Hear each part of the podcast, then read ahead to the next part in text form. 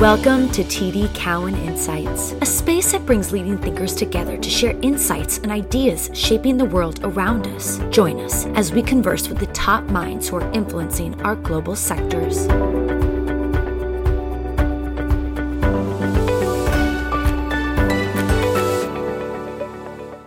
Hey everyone, Marc Bianchi here from the TD Cowen Energy Team with another installment of our Energy Transition podcast series where today we're speaking with Julie Kozeracki, who is Senior Advisor to the DOE's Loan Programs Office, or LPO. Listeners may recall we had the Director of LPO, Jigar Shah, on about a year ago. Julie reports to Jigar and, among other responsibilities, oversees their nuclear vertical and was one of the lead authors on their liftoff series report on advanced nuclear.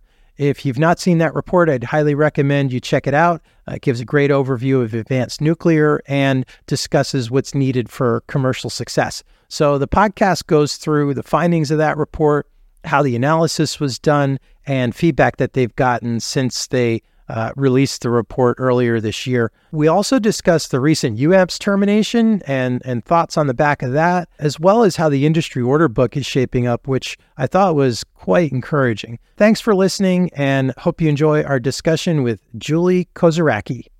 Hey, Julie. Uh, thanks so much for joining us. So, I guess just to get some introductions going, you're you're a senior advisor to the DOE's Loan Programs Office. What do you advise on?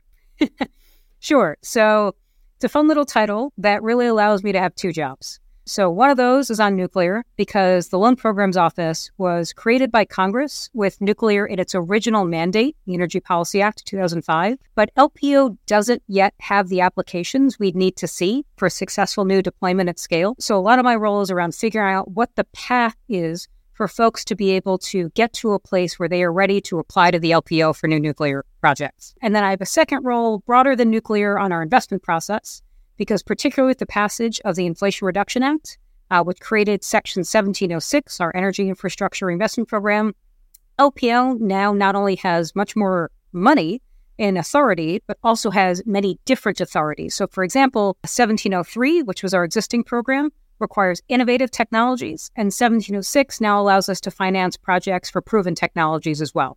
So that has a lot of implications for the types of applications we can handle and the diligence we do on those applications. Correct me if I'm I'm wrong about this, but I don't think you're not a nuclear industry veteran, but you've ramped up your understanding seemingly uh, to a very high level in a short period of time. So maybe just talk about how you did that and maybe what some of the learnings are versus perhaps your initial perceptions? Sure. So before I joined the DOE, I'd spent my whole career with the Boston Consulting Group. And so you learn very quickly how to learn quickly. And it sounds a little hokey, but the biggest skill that you walk away from consulting with is the ability to add structure and prioritization to ambiguous problems. And helping to figure out a path forward for the nuclear industry has been not only probably the most ambiguous, but the most compelling problem that I've been able to work on. And I've been really thrilled to be able to do so. And I was fortunate you know, at BCG that I was able to do a huge diversity of projects. So I had worked on a uranium enrichment project. I had worked with the Navy on the supply chains for, among other things, the nuclear powered submarines and aircraft carriers. But, you know, I did everything from work with the Philadelphia Fire Department to the Gates Foundation. So it was really all over the map. And I think that broad base was very helpful in actually approaching the problem from a fresh perspective and I think that a couple of things really surprised me. Uh, one of those is that I am shocked that a lot of people still don't realize nuclear's full value proposition. That, particularly as we think about moving towards a decarbonized, resilient grid, that nuclear has all these benefits around not only providing carbon free electricity, but around being reliable and resilient, around using land really efficiently, using transmission efficiently and a lot of these things that just seemed so inherent in nuclear's definition and its power, I'm surprised that folks often aren't able to compare effectively with other generation sources. So that that that still surprises me. I think I was also surprised that there isn't really a nuclear development industry. We have a really successful nuclear operations industry, but we have a couple of the pieces. You know, we have nuclear reactor designers, so folks like Westinghouse or GE Hitachi, and then we have largely, you know, utilities who operate those reactors, and then in between, utilities have been using, you know, general EPC firms to help do a lot of that construction. But there isn't really a fully coherent nuclear industry that's primed to deliver some of those new nuclear projects. So I think that was surprising to me that we can have, you know, some of the brightest minds, physicists, nuclear engineers, really successful operators, but there isn't really yet a structure or a set of businesses in developing new nuclear projects. So I think that was that was somewhat surprising to me.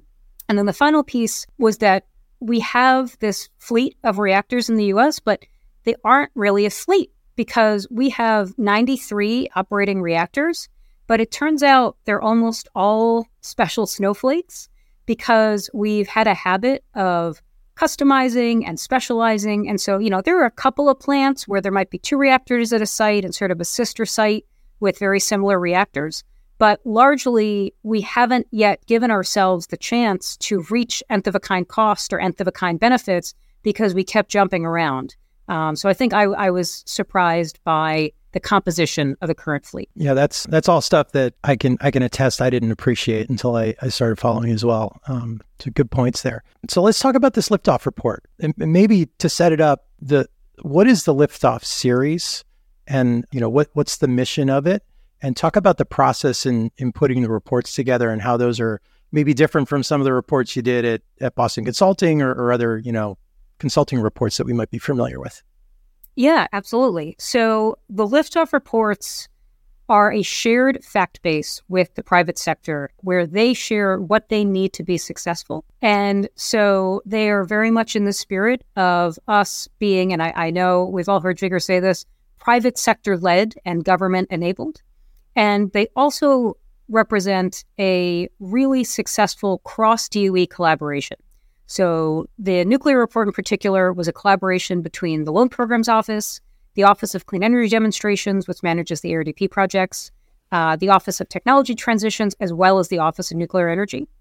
And I think that's really important because historically, the DOE has had a really strong R&D mandate, and with the passage of the bipartisan infrastructure law and the Inflation Reduction Act, we have seen an increased mandate from Congress around demonstration and deployment, which is a different set of muscles for the department. So it's really important that we have been pulling together multiple offices across the department, as well as incorporating the incredible amount of data that the DOE gets from the private sector. You know, LPO in particular interfaces with hundreds of companies and has incredible data around what those companies need to be successful, the challenges they're facing, what capital allocators are looking for. So I think this was a recognition of the fact that DOE has access to all this incredible data from the private sector, but there wasn't yet a synthesized, uh, distilled version of what that meant about the path forward for these technologies.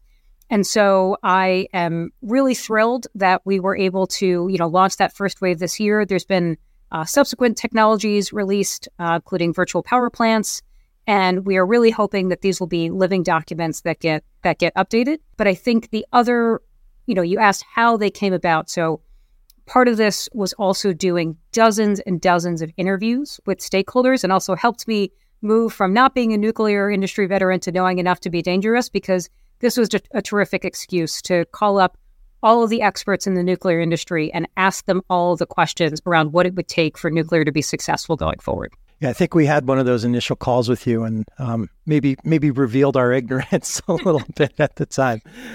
Um, so maybe can you give an example of what some of that unique information was from the DOE's data sets, or just something, you know, some anecdotes around what those look like, so people have a flavor of what's special in these reports? Yeah, I mean, I think that the DOE has historically been in a position to support a lot of really exciting uh, research and earlier stage uh, technologies.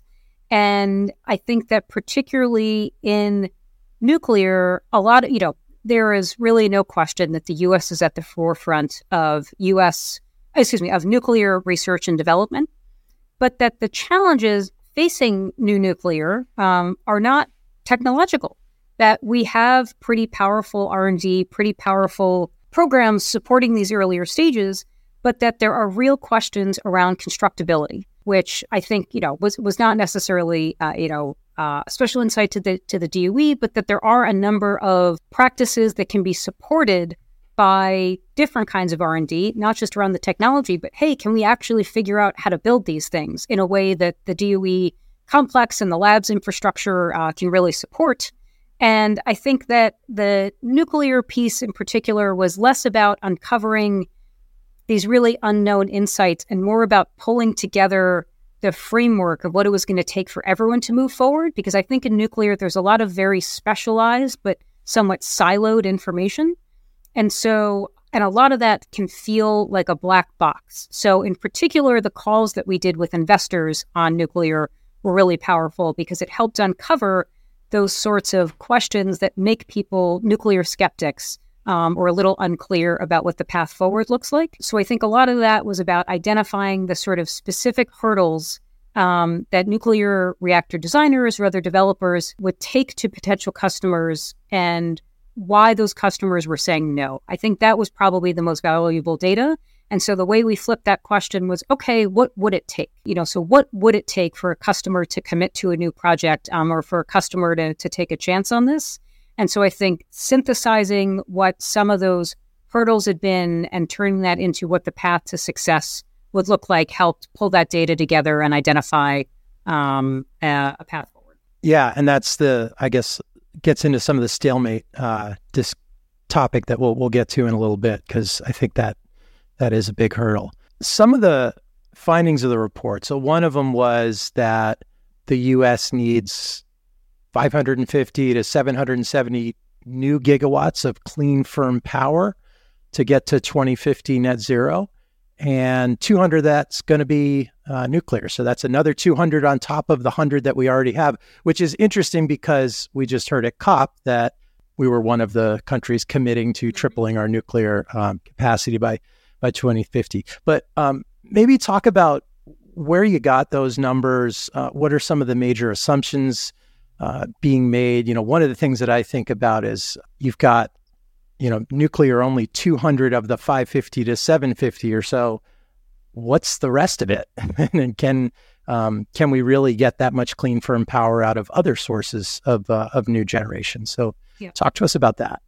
Yeah, and first of all, let me say how excited I am about the COP pledge um, and the tripling number. And I hope that the liftoff report helps provide a path to exactly that, you know, what actually tripling nuclear capacity in the US would look like and what it would require. But on the modeling front, so we did do some bespoke modeling for this effort, but we also referenced a number of recent modeling efforts because no modeling is ever going to be precise and they're not meant to be a prediction.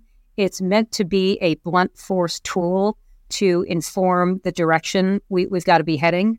And I think it is very helpful to do system modeling that points out that even though the, you know, LCOE of solar and wind by themselves, and I'm so excited that we have gotten solar and wind to a place where they are that cheap on an LCOE basis, that actually doing a system that is all renewables without clean firm power is more expensive. And I think that can be counterintuitive for folks. And so a lot of the benefit of system modeling that identifies that, you know, if you have clean firm sources, call it on the order of 20 to 40% of your grid, that meaningfully changes the amount of uh, long duration storage that you need, of transmission that you need, of land that you need to use. And so there are a number of other sources for, for clean firm generation, not a lot. Um, you know, the ones that stand alone are geothermal and hydropower. And then the ones that you can do in combination are solar, wind paired with long duration energy storage uh, or natural gas with carbon capture. And I think that one piece that, uh, you know, goes back to folks understanding the value proposition of nuclear is I don't know that most people realize that energy is largely consumed as it's generated and that energy storage is actually very difficult and expensive. I think that a lot of people have an intuition that we sort of, you know, have these large stores and we can sort of use it when we need it. Um, and folks usually don't realize that there is something powering, you know, these light bulbs right now. And so I think there is often an underappreciation of the value of firm capacity that is always there or there when you need it. And so the system modeling um, really helps show the economic value proposition and that you can move the system costs down by investing in resources that are both uh, clean and firm. But it was also, you know, particularly when we talk about the 200 gigawatt number, uh, you know, or and by that I mean 200 gigawatts of new nuclear in the U.S. by 2050, a tripling of our capacity. You know, we say in the report how that is really a midpoint from a lot of modeling exercises that represents something that's ambitious yet achievable and hopefully helps underscore the direction of the vector, which is we need a lot more nuclear and we need it quickly. That's great. Um, and I just want to go back. I didn't quite get it. The you mentioned twenty to forty percent. What's the how much intermittent generation can a grid handle? An incredible amount. And let me be clear we need all of the solar and wind that we can build as quickly as possible. And then you still need the nuclear. Um, so we do actually show two scenarios in the report uh, one where you build a lot of renewables, and one where you build a crazy amount of renewables. Um, and in the scenario where you build more solar and wind, you have to so overbuild the capacity to make up for the intermittent generation um, that that ends up coming uh, with its own cost. But there certainly are ways, and we will, of course, move to a system that supports many more intermittent renewables.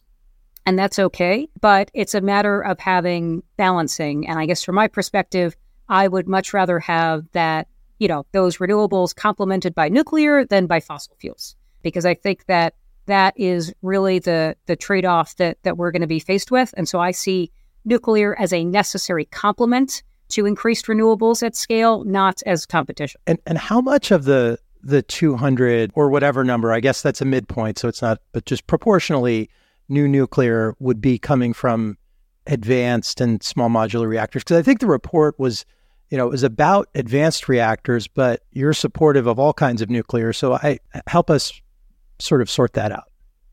Absolutely. Um, so I think that's to be determined because Small reactors may play an especially important role in getting folks confident in new nuclear builds again, but it's going to be very tough to meet our decarbonization goals without large reactors.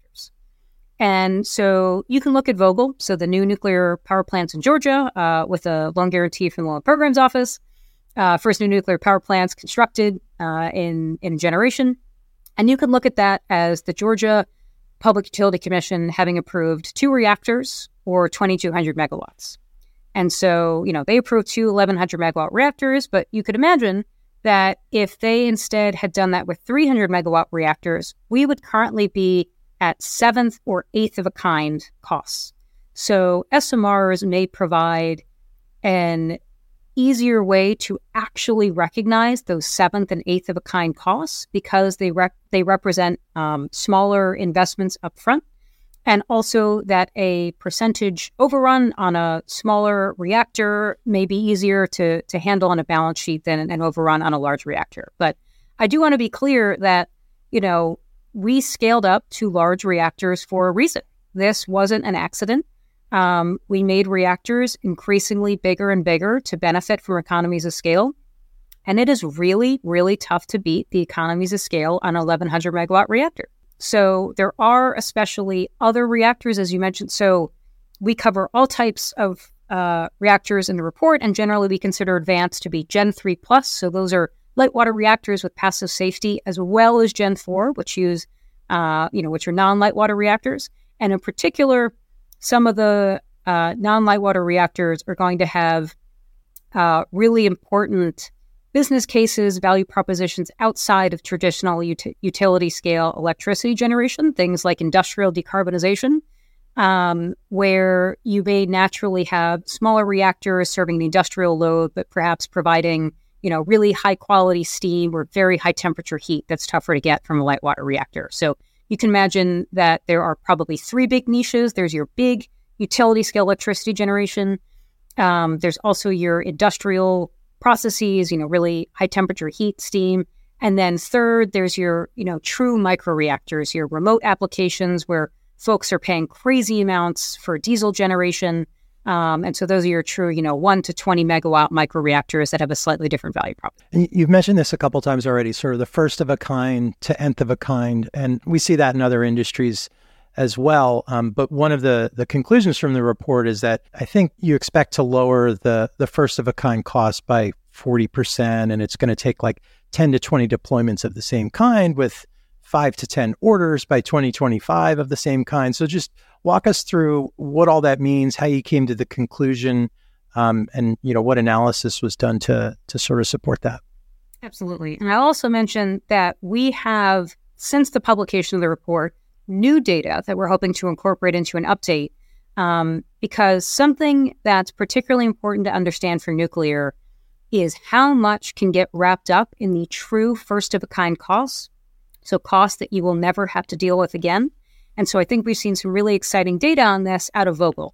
So, for example, uh, hot functional testing at Vogtle Unit 3 took 94 days. Hot functional testing at Unit 4 took 42 days. So, you were talking about huge drop offs um, in time for, for key processes.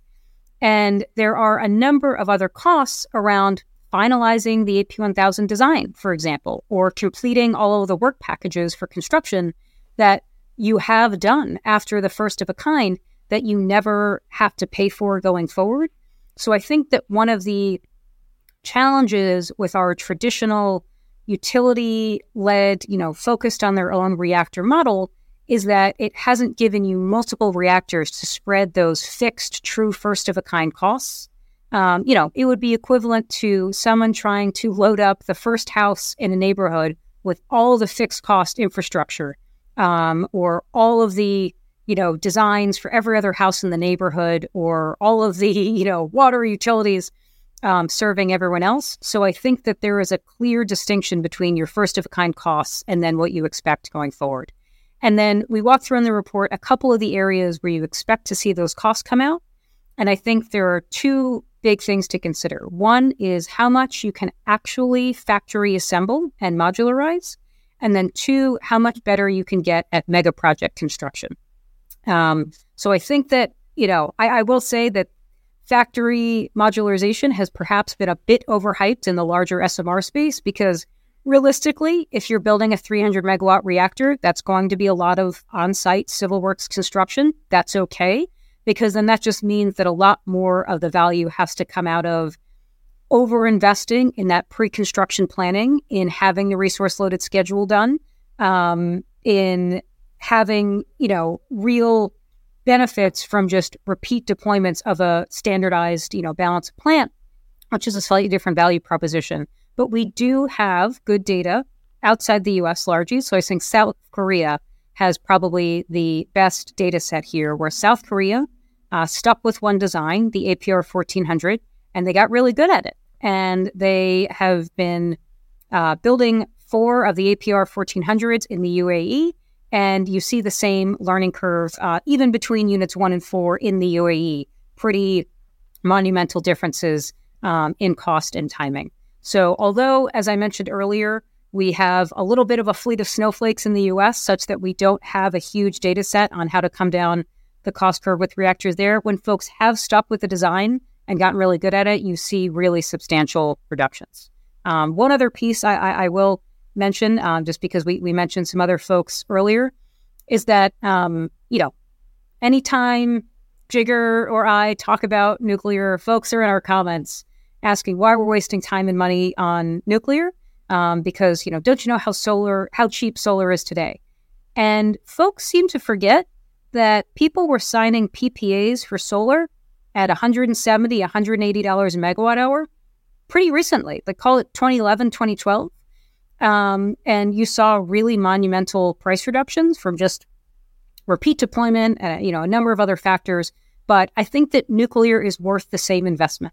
Um, the first projects are going to be expensive, but First of a kind anything is expensive, and it's about identifying those core categories of where you expect to see cost reductions and showing folks what that path looks like.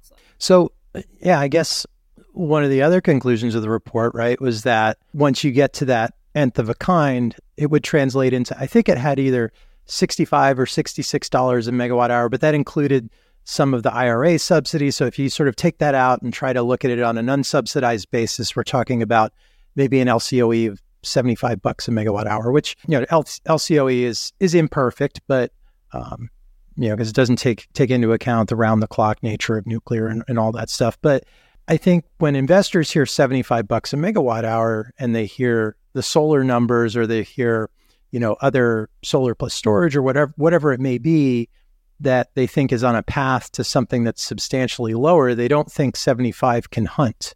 So what what analysis have you guys done or what gives you confidence that that's you know that's a viable number? Yeah. So I will take that a little further to say that I think LCOE is doing us all a disservice because I think that it is not framing the decisions and the trade offs that we have to make appropriately. And I really hope that there is some way that we can move towards something that captures more of a system cost of electricity. And I was really thrilled to, you know, see Lazard including the cost of firming intermit- intermittency in their LCOE analysis this year. But you have to account for both decarbonization and resiliency benefits. You know, we, we mentioned earlier, and I won't belabor that nuclear doesn't need to compete with solar by itself. It's got to compete with solar paired with long duration storage, um, which puts those about on par. But when it comes to why that cost is worth it, I think that we have to look at the business case, particularly for tech companies and hyperscale data centers, because companies like Microsoft and Google and Amazon are going to need an incredible amount of electricity to power AI, data centers, and, and those are things you need powered around the clock. Um, and they are simply not going to be able to grow their businesses to the potential that they could if they don't have the power that they need to operate. And they, you know, I, I am so thrilled that they have already made commitments um, to clean electricity. And so if it's a matter of, you know, needing the power in order to be able to operate and grow your business, I think that makes a lot of sense. Um, I think that we are also not necessarily accustomed to thinking about prices appropriately because we haven't had new growth in so long. Um, I encourage folks to look at the recently updated projections from Georgia Power and Duke around just how much new load growth they are expecting because we, you know, largely as a, as a result of things like energy efficiency, you know, have not had much load growth for the last 15 years or so. So a lot of folks in the positions making these decisions have not really had to manage through really serious growth. And if we are talking about situations where we are doubling or tripling the amount of electricity we need to support EVs, to support AI, to support a number of other sectors and economic growth, you know, that's going to require building a lot of new generation. And some of those, you know, first and early ones are, are going to be more expensive. But it's a very different mindset from sort of um, eking out efficiencies at a flat load growth versus really investing to double or triple our, our electricity. So we talked about the stalemate earlier, this commercial stalemate where, you know, and I, I sort of think about it from a, you know, as an investor, why would I sign up for the first of a kind when I know that nth of a kind is going to be a lot cheaper? And that that's a very obvious challenge.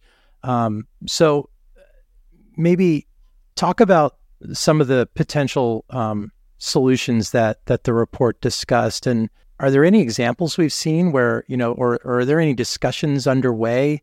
Maybe it involves a loan from LPO, but just you know, help us help us see how that's that's going to unfold. Absolutely. So Chris Vlahoplus, who I work closely with at LPO and I was a co-author on the report, he, you know, once distilled it down to, you know, everyone says they'd like to be fourth, but no one can be fourth unless you identify who's going for a second and third.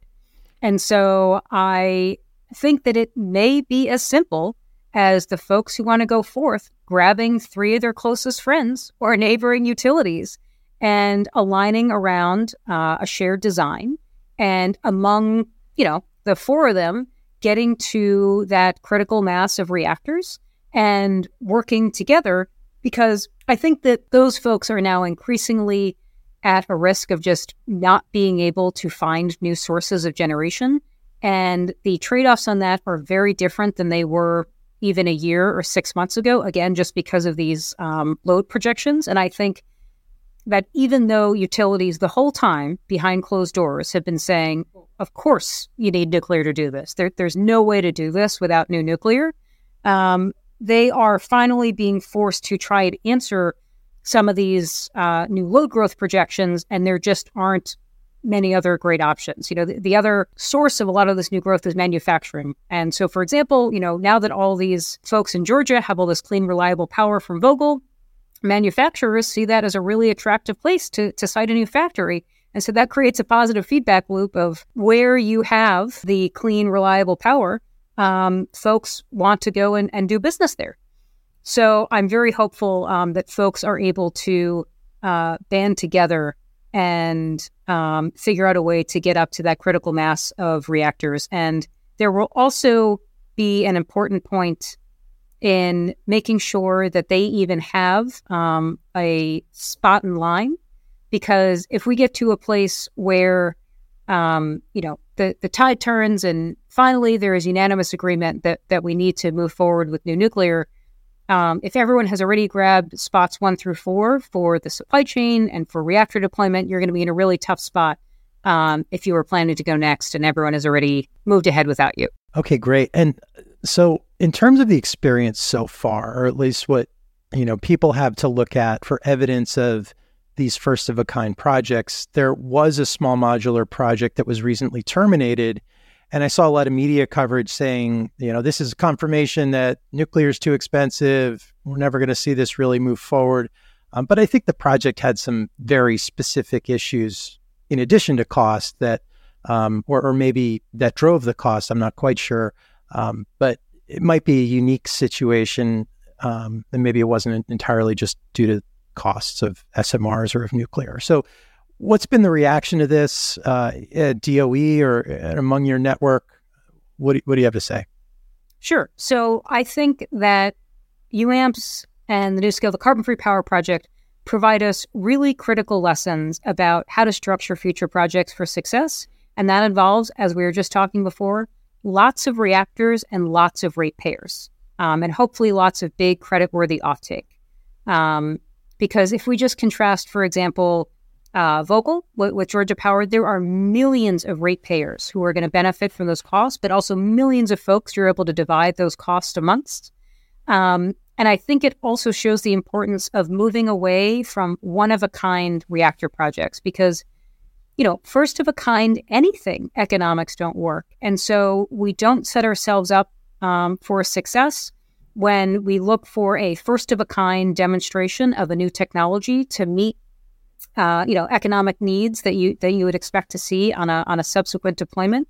So I think that it just provides us some really helpful, um, solvable lessons for how we structure future projects. And I really hope that that looks like, for example, a minimum of five reactors by design, such that you are not left trying to load up one first of a kind reactor with all those unique first of a kind costs we discussed instead of allowing yourself to spread those out. Because, you know, for example, when uh, Boeing was trying to sell the 747, they didn't try to sell one very expensive plane to a customer loaded up with all the costs of designing the plane and setting up the manufacturing line and the supply chain. They sold 25 of them to Pan Am. Um, so I think that those are similar constructs that that we can take. Um, and the other piece, and this ties into the role that I think tech companies have to play, is in lining up folks who have an incentive for fleets of reactors and uh, whose business really depends on that clean, firm power. So you can also imagine that there is some type of uh, role for industrials or big tech companies like Microsoft, Google, and Amazon in uh, buying the offtake from some of those first, first units, perhaps at a premium price, just because they have so much to gain from the success of those projects. Do you think we could see a tech company actually owning the generating asset rather than having some intermediary owner that has a PPA agreement? I have not yet heard anyone um, in that space express a desire to own or operate the asset, but I think that's okay. Um, I think that if they can provide the offtake and they can provide, um, again, a lot of that, not just offtake, but big credit worthy premium offtake. That is hopefully what it's going to take to catalyze some of those first and early projects. Because I think right now utilities are in sort of this tentative space and they're eventually with these updated load growth forecasts coming to terms with the reality of this much new generation. But I think that tech companies, if they're able to say, hey, you know, we stand to gain so much from the deployment of these first reactors that we're actually to take, we're, we're able to take a lot of those costs off of ratepayers for the first reactors. I think that that is a really workable model that benefits everyone because ratepayers, you know, even if a lot of that early output is going to the tech companies, they still benefit from all of the grid reliability, resiliency benefits from having new nuclear in the mix. Um, so I think that that model has a lot of promise. Do, do you have a sense or have you seen any analysis of what the tech demand could be? So, right, there's data center demand. We knew that was growing, but now that's probably, you know, it always seems to surprise expectations. And now you layer on AI on top of it, and, you know, the, the numbers could get astronomical. But just do you have any, have you seen any projections or have any view on, you know, where load growth could go from those those two end markets? Folks have been holding those estimates a little close to the vest, but suffice it to say, they are shockingly high. Um, and they are looking for that power soon. You know, we aren't talking about 2040. A lot of this is, you know, late into the 2020s, early 2030s. And that's also why I think that even if folks are thinking about you know, oh, well, maybe we don't need all this new generation until the mid 2030s. When it comes to nuclear, that means you should have started yesterday in looking at designs, siting, licensing, and all these things. Um, but I think that a lot of these load growth forecasts are, again, in support of doubling or even tripling the amount of peak load that, that we serve today. And that is not a growth curve that folks, you know, in these roles have had to grapple with for the last few years. So we cannot get started fast enough. Okay, I want to shift gears slightly um, and talk about enrichment because um, we had Centrus on uh, the pod recently, and they were discussing about how you know the lack of enrichment capability here in the U.S. is it's not only sort of a an um, energy, but it's also sort of a national security risk. Um, do you think we can satisfy our enrichment needs without nationalizing our enrichment industry because everybody else is going to nationalized. Uh, all the companies are nationalized. So I think that we will benefit from a diversity of supply. So if we have folks like Centrus and then folks who, as you mentioned, are um, operated by you know friends, partners, and allies like Urenco, which is co-owned by the German, Dutch, Dutch, and excuse me, by the Dutch, German, and British and Orano, uh, you know, supported by the French. Those are, you know, countries for whom we do lots of business and share lots of common interests. So I think that we all benefit from um, having, you know, not only domestic capabilities, but also making sure that we are getting the most from and contributing the most to our allies and partners um, in the space as well. I, I also think that, um, you know, and I, I'm really excited about the work that the Office of Nuclear Energy and now with support from the White House have done on ensuring that there is funding for these fuel needs. But um, I do want to make sure that people don't think that um, HALEU is this chicken or the egg issue because um, when I have heard folks like Urenco speak about it, they are coming from the, you know, what I think is a very reasonable position that they don't yet see the the order book. They don't yet see the signed contracts. Um, or committed orders for, for new reactors. And there generally is a natural order of things where if you have signed contracts for new reactors, the supply chain can stand itself up and can confidently make those capital investments. Um, so I think that, you know, we have the really strong pillar of government support, and it looks like there may be a path to, to funding that. But the other piece of that is ensuring that there is really strong commercial demand. And I think that a lot of um, the supply chain can stand itself up um, if those orders are there and folks see the see the path. One of the criticisms I've heard of all the HALEU support is that you know we don't even have LEU capabilities. Why don't we just start with that? Like that's where the funding needs to go first because you make HALEU out of LEU. So, what are the thoughts on that? we are definitely going to need both to be successful. Um, and so I am excited that there is an increased focus on what the U.S. will have to do to ensure um, independence um, and that we can work with, you know, our friends, partners, and allies on ensuring that we have a fuel supply chain. But it is definitely it's going to take both. We definitely need both LEU for the existing fleet and new light water reactors, um, as well as HALEU for the Gen 4 reactors. Okay, well, maybe let's talk about what's going on at LPO as it relates to nuclear, and and if there's also anything on enrichment. That's why I kind of wanted to ask that enrichment question before we, we got onto LPO. Um, it's just what what's the involvement right now? What's, what's the application list look like? What types of projects are you seeing? What types of projects are you not seeing that you would like to be seeing? Sure. So we do have on the order of $16 billion in nuclear applications at LPO, but I will say that we really need to see applications from utilities who are planning to move forward with new nuclear projects. Because as I mentioned, you know, there is a natural order of things where if we have uh, plans for the reactors, the supply chain will be able to scale up. And so LPO, um, our nuclear authorities allow us to support not only new generation assets like new nuclear power plants, but we can also support manufacturing supply chain uh, in support of those. So we can really finance the whole nuclear value chain.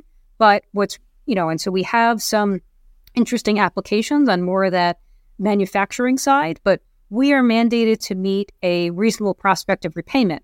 And so, in order to ensure that there is a path to repayment for the supply chain or for manufacturers of SMRs, you've got to have the offtake and you've got to have folks uh, like utilities. It doesn't have to be exclusively utilities, but big, credit worthy uh, offtake and folks who are able to manage these projects and pull ahead the whole supply chain with them.